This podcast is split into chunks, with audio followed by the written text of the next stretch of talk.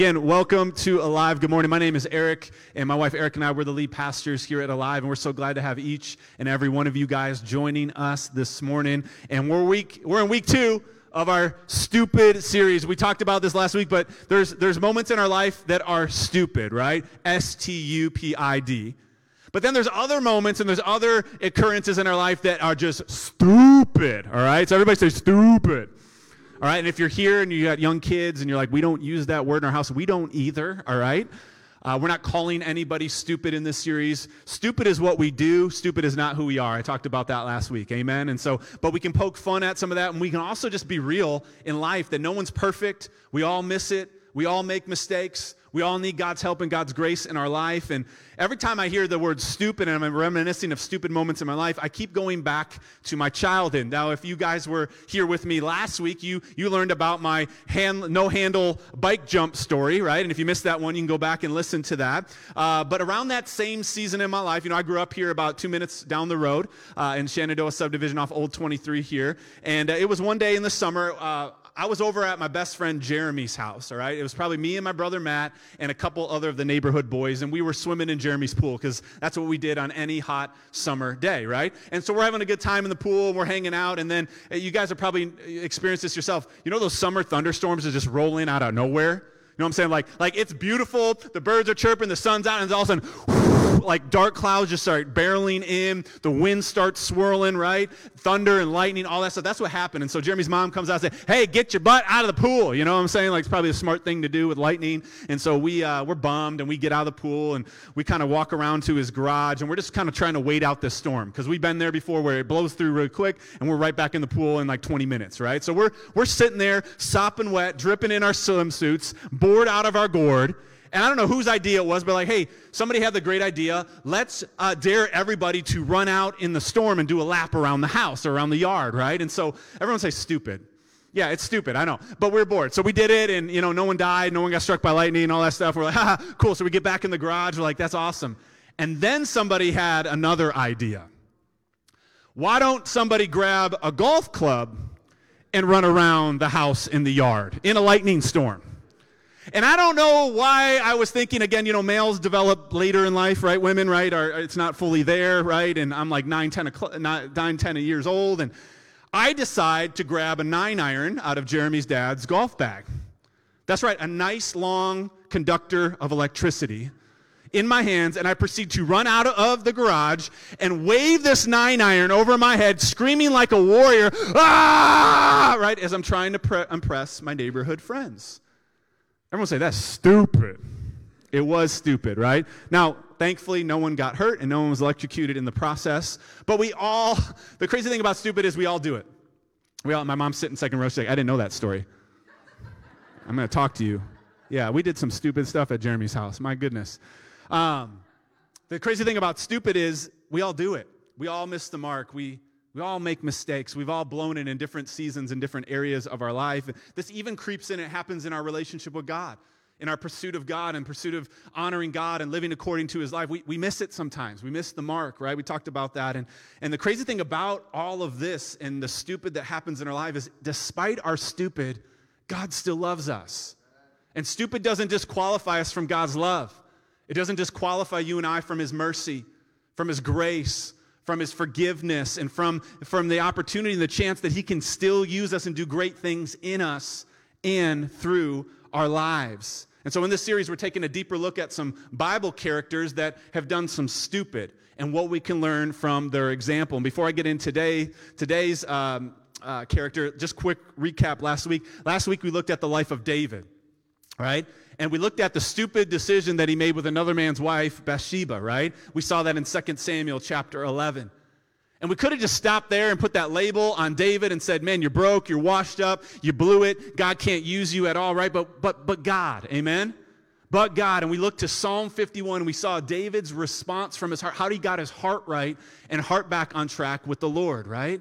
And if you missed that message, man, there's hope for all of us in that. And if you're new to Alive, we, we post our messages weekly. Uh, you can go back on YouTube and watch it uh, about, about Tuesday or Wednesday on uh, Apple Music and Spotify. The audio podcast will be there for you if you're driving to work or on a work break or whatnot. Sometimes it's good to go back over the word. I encourage you guys to go back and listen to that because I don't have time to go back into that. But we saw God's beautiful display of grace, mercy, and forgiveness in David's life. A man who screwed up and did so much stupid, yet is still known and has a legacy of a man after God's own heart. Come on, somebody. And if God could do it for David, how many of you guys know he can do it in your life too? Amen? And so today, though, we're going to flip the script. We're going to look at another Bible character by the name of Paul. Everybody say Paul.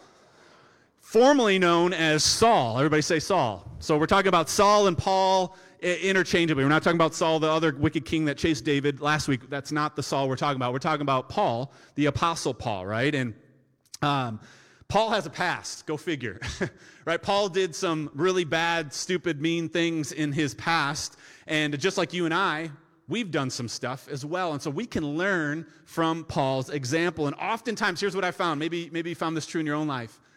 I think oftentimes we allow the problems and the mess ups and the mistakes and the stupid in our life to keep us away from God.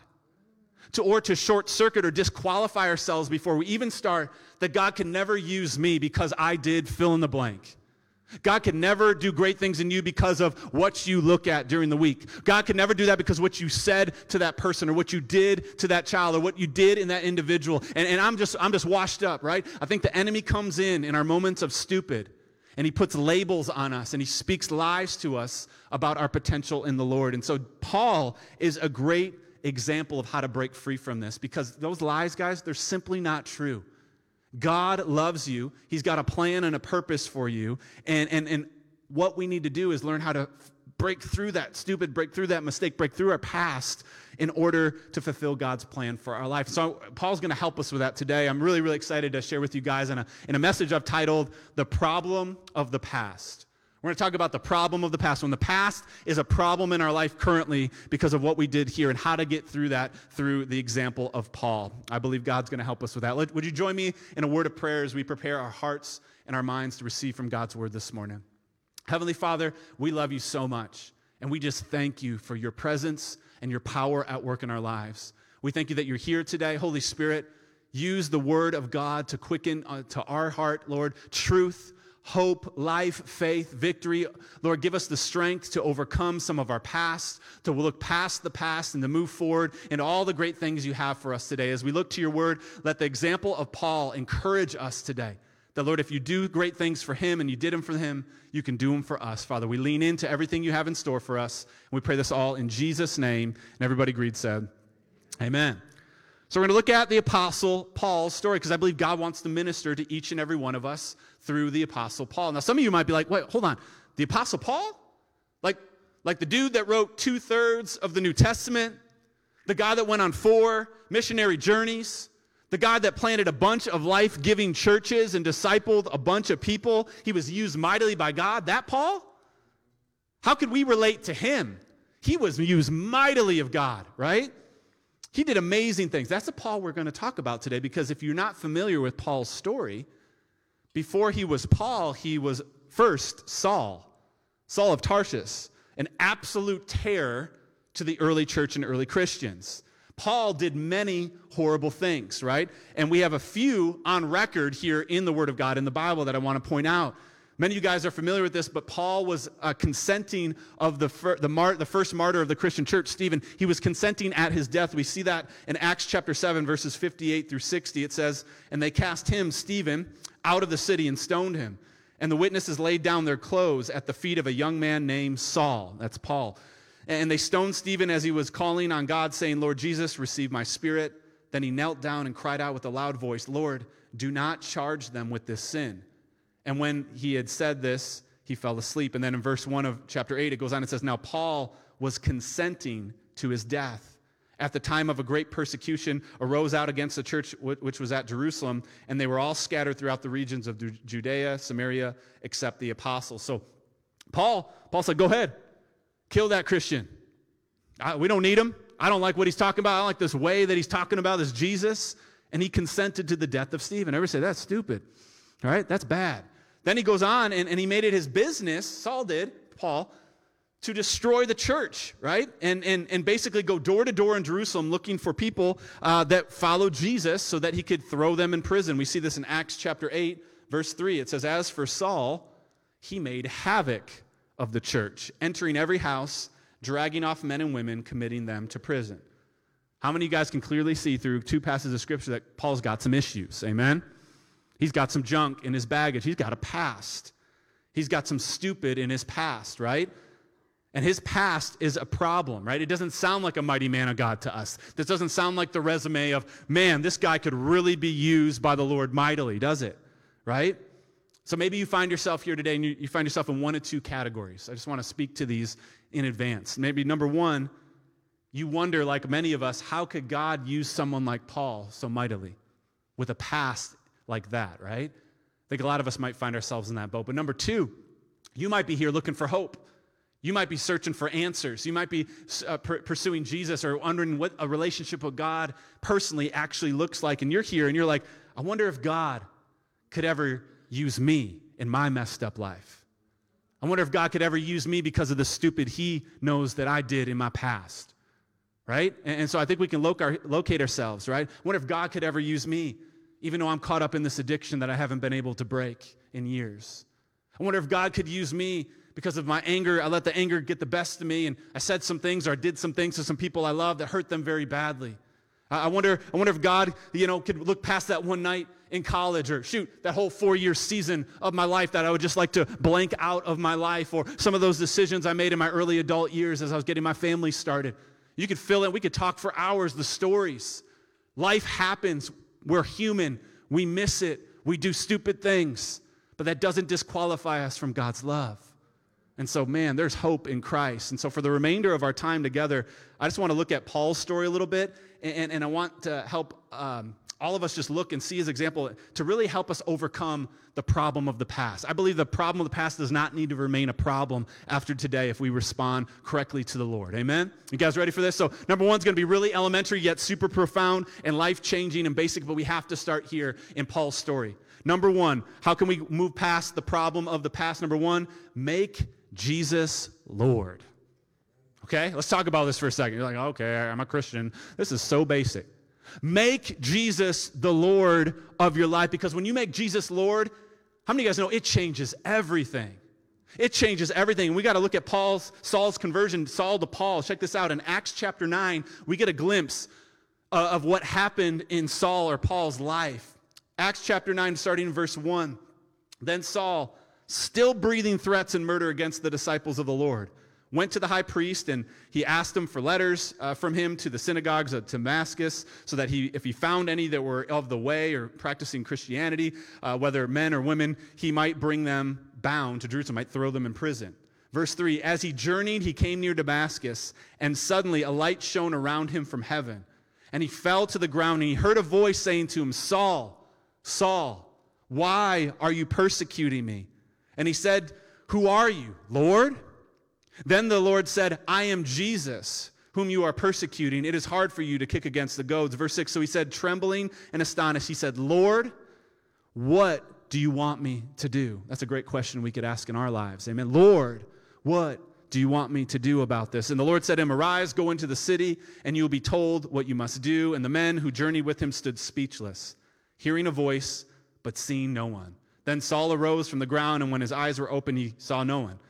And then they led him by hand and brought him to Damascus, and he was there three days without sight, neither ate nor drank. So, man, I love, I love the rawness and I love the realness of this story. Did you catch that first detail in Acts chapter 9, verse 1? It said, Paul was still breathing threats against Christians while he was still in his stupid, while he was still making a havoc for Christians all around he met Jesus.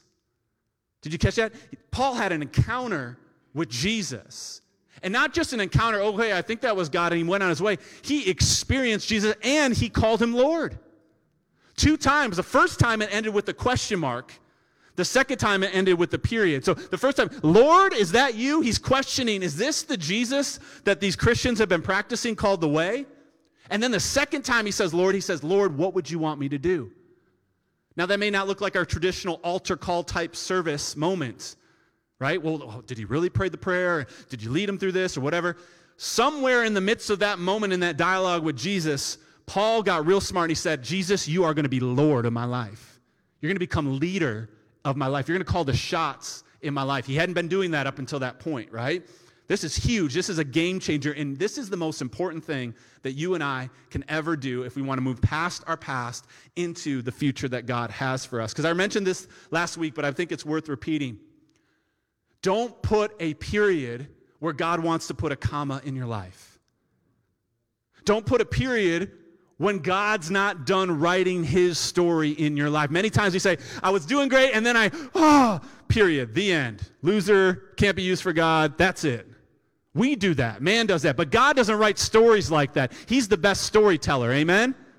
He, he loves the twist, the plot twist. He loves to take broken people and put them back on their feet. He loves to take angry people and make them kind. He loves to take sinful people and make them people that follow the way of Jesus. His power can only do that, and it all comes from a personal relationship with Jesus.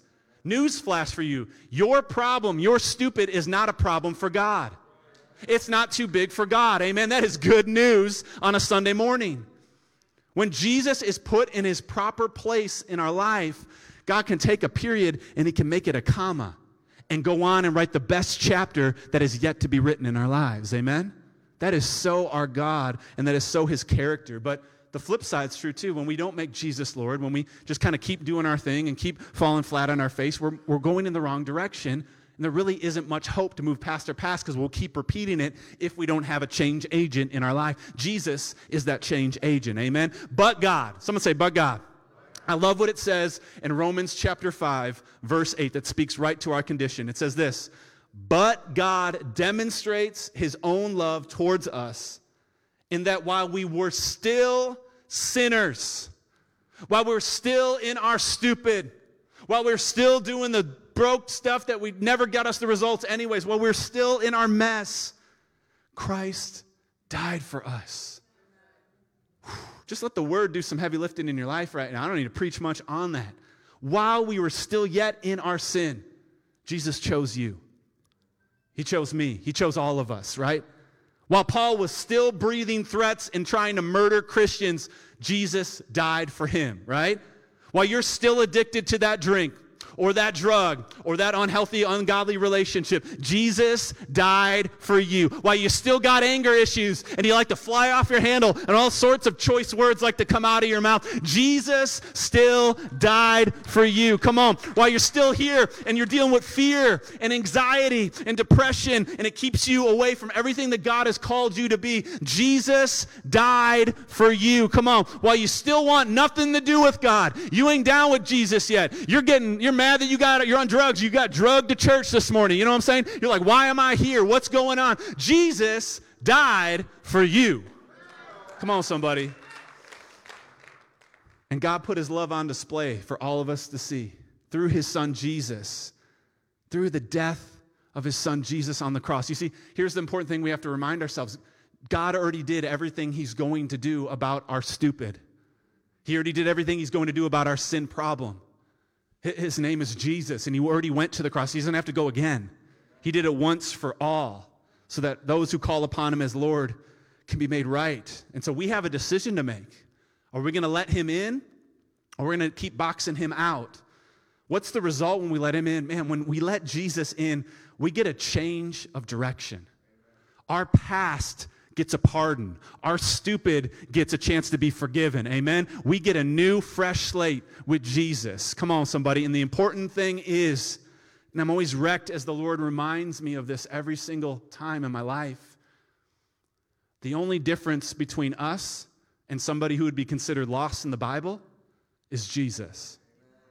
The only difference between me and you and maybe somebody who's not at church right now and they're still a little they got some headaches from their activity last night and seeing a little unclear and mad at the world. The only difference is Jesus. The only difference between who I am now and some 19 year old, cocky, selfless, self, selfish, pornography addicted basketball worshiper is a man named Jesus. Come on, I'm so grateful and thankful for the grace of God and Jesus in my life. I would not be who I am today. Many of us would not be who we are today and doing the things we're called to do today without Jesus. Someone say, Jesus. So I had to start with that. I know that's like, man, you usually end with that. Let's all do an altar call. Let's go. But like, come on.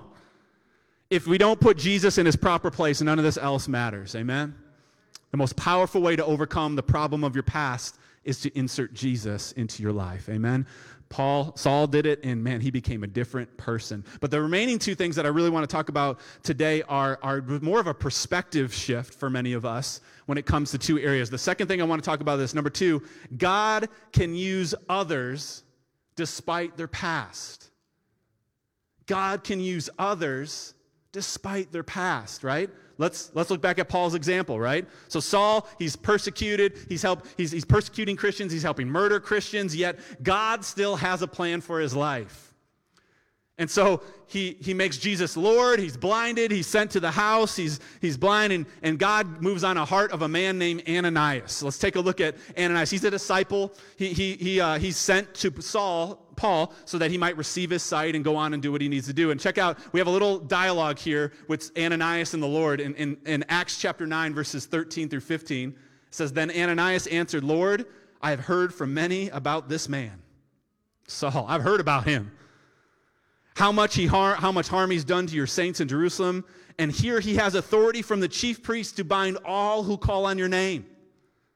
Verse 15 But the Lord said to Ananias, Go, for he is a chosen vessel of mine to bear my name before Gentiles, kings, and the children of Israel. You see the tension here in, in Scripture? Ananias is like, God, are you sure about this cat named Saul? Did you, did you do a background check on him? he, he's killing Christians. You want me to go into the same room with this man and lay hands on him and pray? All right, I think you got it mixed up. And God's like, Yes, yes, I do. He is my chosen vessel. Let's take a look at another. The other Christians weren't digging either. Other disciples at Jerusalem, check this out Acts chapter 9, verse 26 when Saul had come to Jerusalem, he tried to join the disciples. He was like, Yo, I'm one of you now. I'm home. And they're like, Whoa. Look, check this out. But they were all afraid of him and did not believe that he was a disciple.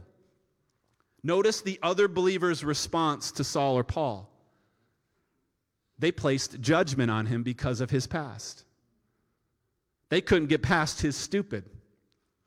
They didn't believe that Jesus was really his Lord. How could that happen so quickly? And how could God begin to use somebody like him, caught up in the lifestyle that he did, right? And, and man, they're like, heck no. Ain't, Paul ain't coming into our fold. He was killing Christians. No way. This guy has done so much wickedness and so much evil. How could God ever use a person like Paul? But God said. What did he said? We, we just looked at it in the word. He's my chosen, he's one of my chosen vessels to preach my name. Man. And guess what? Paul goes on to do exactly that, what God intended for him. We would not be here today, and the church would not look like it does today without Paul, without his faith, without his courage, without his boldness, without his tenacity to push through adversity, to look past people's uh, facade and their outward and, and to go to everybody who God called him to go to, even when it was uncomfortable from his own background. We are here today. His letters, two thirds of the New Testament, written by the Apostle Paul, written by the Holy Spirit, penned by Paul, though. Wow, the church plants, the, the kingdom impact of a man named Paul's life. And here's what I'm so excited about. One of us, all of us, many of us could be the next Paul in our generation if we just give God a chance. Come on, somebody. If we just let God in. You see, here's what we learned from Paul's example you're never too far gone for God to reach you. you're never too deep in darkness for God to reach out and pluck you out of that situation. You've never done too much bad that it's like you can't be forgiven. Right? He could be forgiven, she could, okay, yeah. But that, whoo, sorry, no forgiveness for you in heaven. No, that's not what my Bible says. That's not what the Word of God says. No amount of stupid can keep you from the love of God. Right? And Paul says it out of his own mouth in Romans chapter 8, verses 38 and 39. I love this too. He says, For I am persuaded that neither death nor life, nor angels or principalities or powers or, or things present or things to come, nor height nor depth, nor any other created thing shall be able to separate us from the love of God which is in Christ Jesus our Lord. Your past is not too hard to overcome for God. I hope you're getting it clear this morning. Father, help us move past our past because, God, you love to move past it and you love to do new things. Amen? And throughout God's word, guys, we see proof of this. This is why I love the Bible. The Bible is a real book, and it's full of real, flawed humans, just like you and I, that meet a real God. And God can do some amazing things. As you begin to read the Bible, as you begin to dive into it, you begin to learn the stories, you see that God, God begins to move and he uses flawed people. Moses was a murderer and had an anger problem. Hello. Noah got drunk and slept in the nude. David, last week, he was an adulterer. His son Solomon was a sex addict. Hosea's wife was a prostitute. Jonah was basically a modern day racist. I don't do Ninevites. I don't believe they are worthy to live. They're below me. Elijah got burnt out. The prophet Jeremiah was depressed and suicidal. Peter rebuked Jesus and even denied knowing him. Thomas, he doubted and he doubted and he doubted. And P- Paul, formerly known as Saul, persecuted Christians and consented to their murder. How can God use that? He already did. And he ain't done working yet. I love what Paul said out of his mouth, 1 Corinthians 15 10. How does this work? But by the grace of God, I am what I am. Come on, somebody. By the grace of God, we are who we are. We, we shouldn't be where we're at, but because Jesus went ahead, because Jesus paid the price, because Jesus went to the cross, because Jesus shed his blood, because Jesus got up out of the grave, because Jesus is seated at the right hand of the Father, we can have what we shouldn't have, and we can be who we shouldn't be because of the grace of God. We are who we are. Amen? God can use others despite their past. And so I'm going to get off this train, but I think it's just really important. This is why we pray that God would help us be a church where people are accepted and loved right where they're at and not when they only get on board of who they should be. Does that make sense? I've all been a part of congregations and communities like that before, and this isn't a church knock. I'm just saying it's real easy to judge it's real easy to be like those religious leaders and say, go clean your life up first, and then you can sit on the second row. You know what I'm saying? Go fix your problem. You got issues, as we have our own issues in our life. Jesus said, take the two by four out of your eye and address the speck in somebody else's first, right? Man, do not pass judgment on this. May we be a church where truly no perfect people are allowed because we're all a work in progress and that we can have a come as you are culture. Come on, where people have space to explore their relationship with God, even uh, if God is real, in the midst of their stupid. A place where they can belong even before they ever believe or behave right away. Where they don't have to do it the right way to belong, but they just need to be who they are and let God meet them right where they're at. Come on, somebody. I believe our community deserves an expression of God's church in that manner. Amen? I believe that He is raising up a church of people that love people to Jesus. Come on, somebody.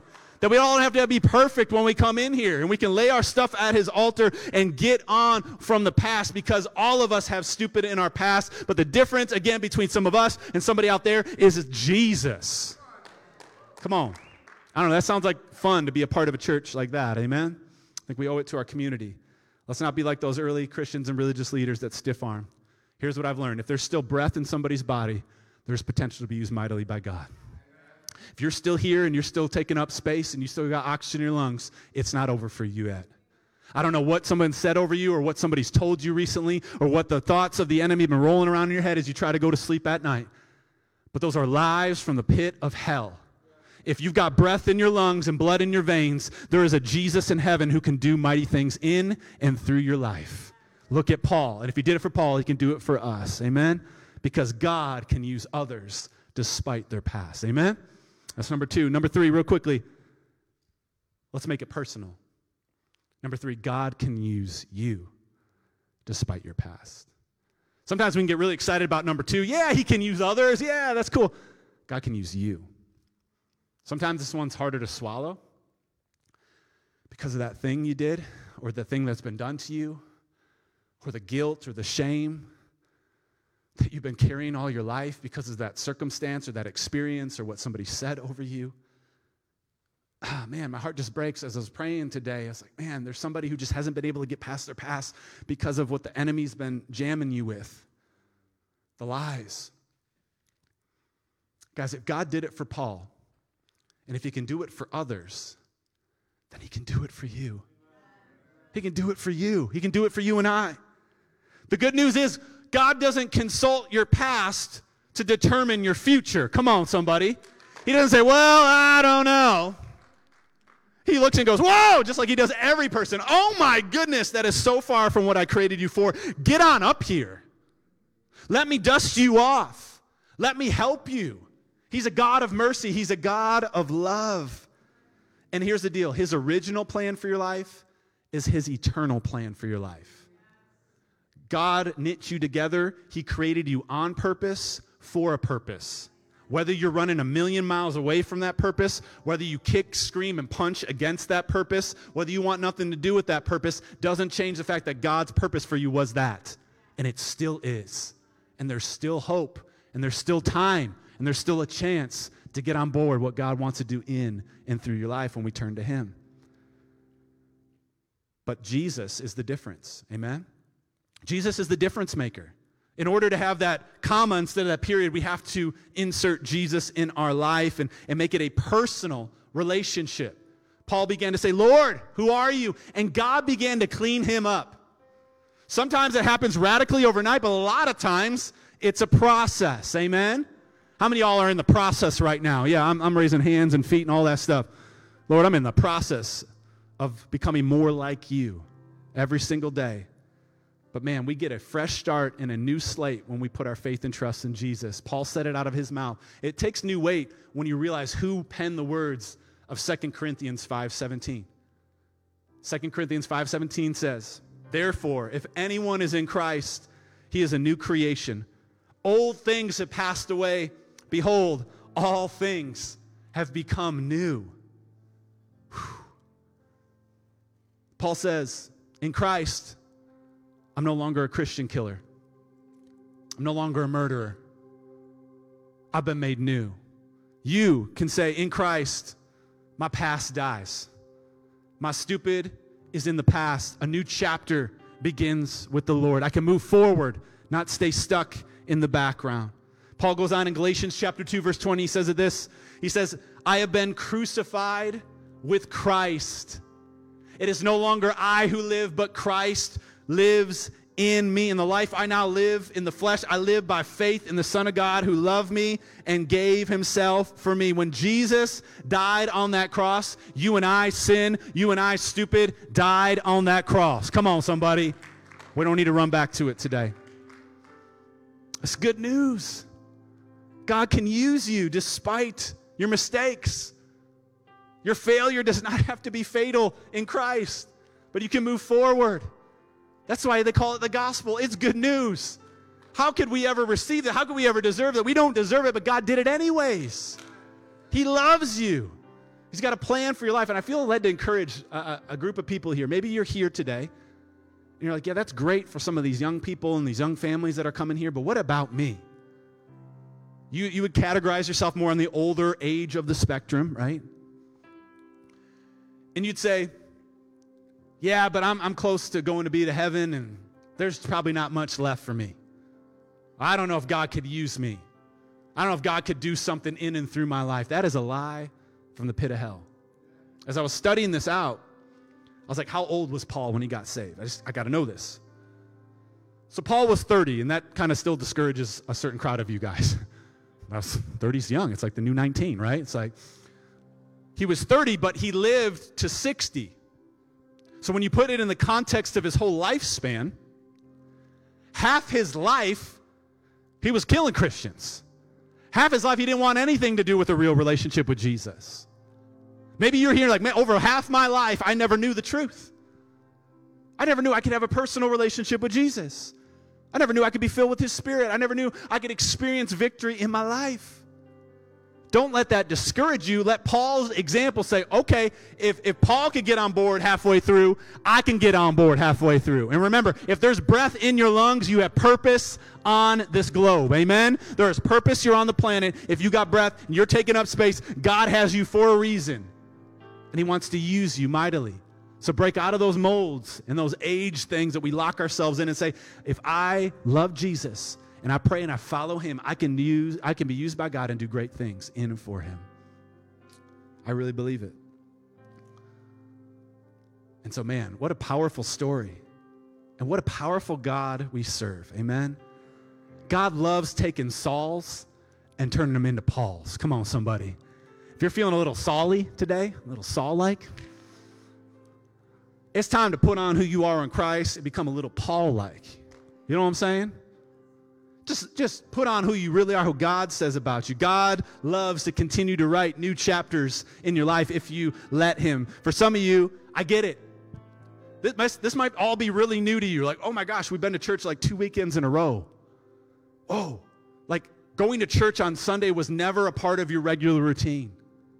Maybe for the first time in your life, as you put your faith in Christ, you begin to get the conviction of the Holy Spirit in your life, and you're like, never once have I felt that icky feeling in my life and in the pit of my stomach after watching a movie or a show that didn't honor God. But what the heck is that? Or, or saying a word that normally comes out of my mouth really freely. All of a sudden, it's like, ah, what happened there?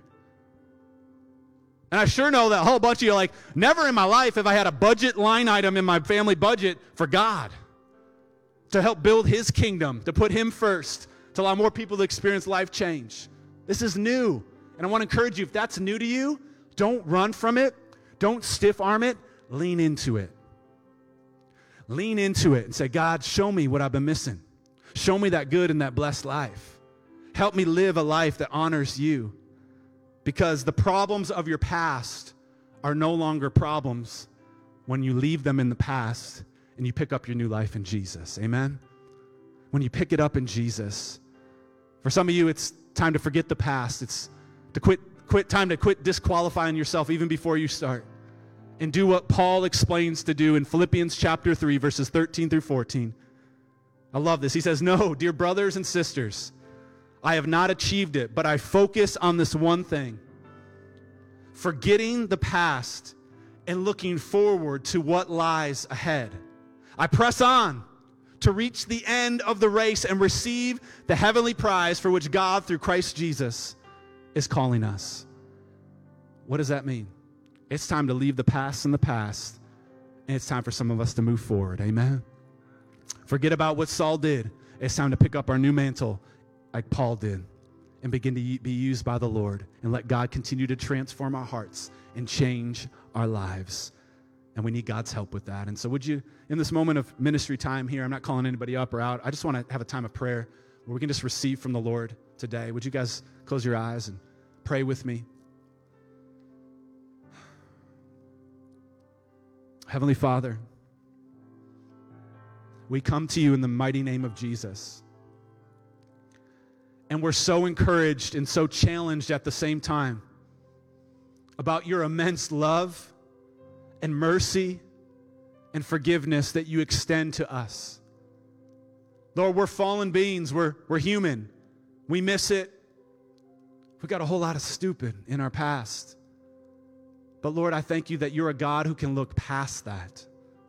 You're a God that can reach down in the midst of our darkness, the midst of our despair, the midst of our loneliness, the midst of our hopelessness and through the power of your Son, Jesus, lift us up out of that dark place and place us on firm ground, the solid rock of Jesus Christ.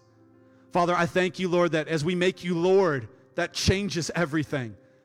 And Lord, if we don't have all of it figured out, that's okay. But if we realize that without you, we cannot do this thing, and we put our faith and trust in you, Lord, you can take us to new levels and new places we've never yet dreamed of.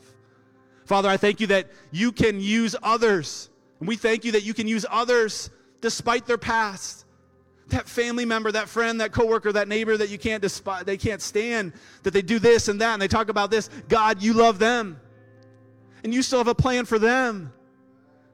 Help break us free from judgment in our lives and in our hearts so we can make space for you to move in and through us to invite people into a loving relationship with your Son.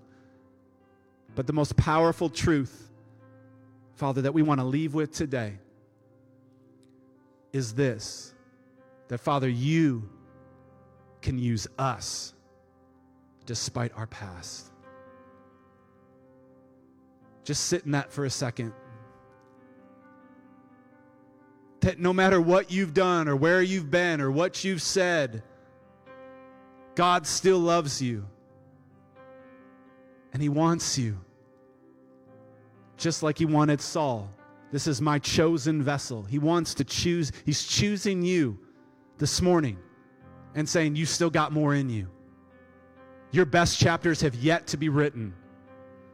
Don't you put that period. I'm going to put a comma. Just trust in me. Put your faith in me. Lean into what I'm doing in your life and watch the places you can go and the things that you'll experience and the things that you will see. For so he says, I'm doing a new thing because you are made new in me. Father, we just thank you for the revelation of who you are and what you did for us. May we receive Jesus today in a fresh and new way.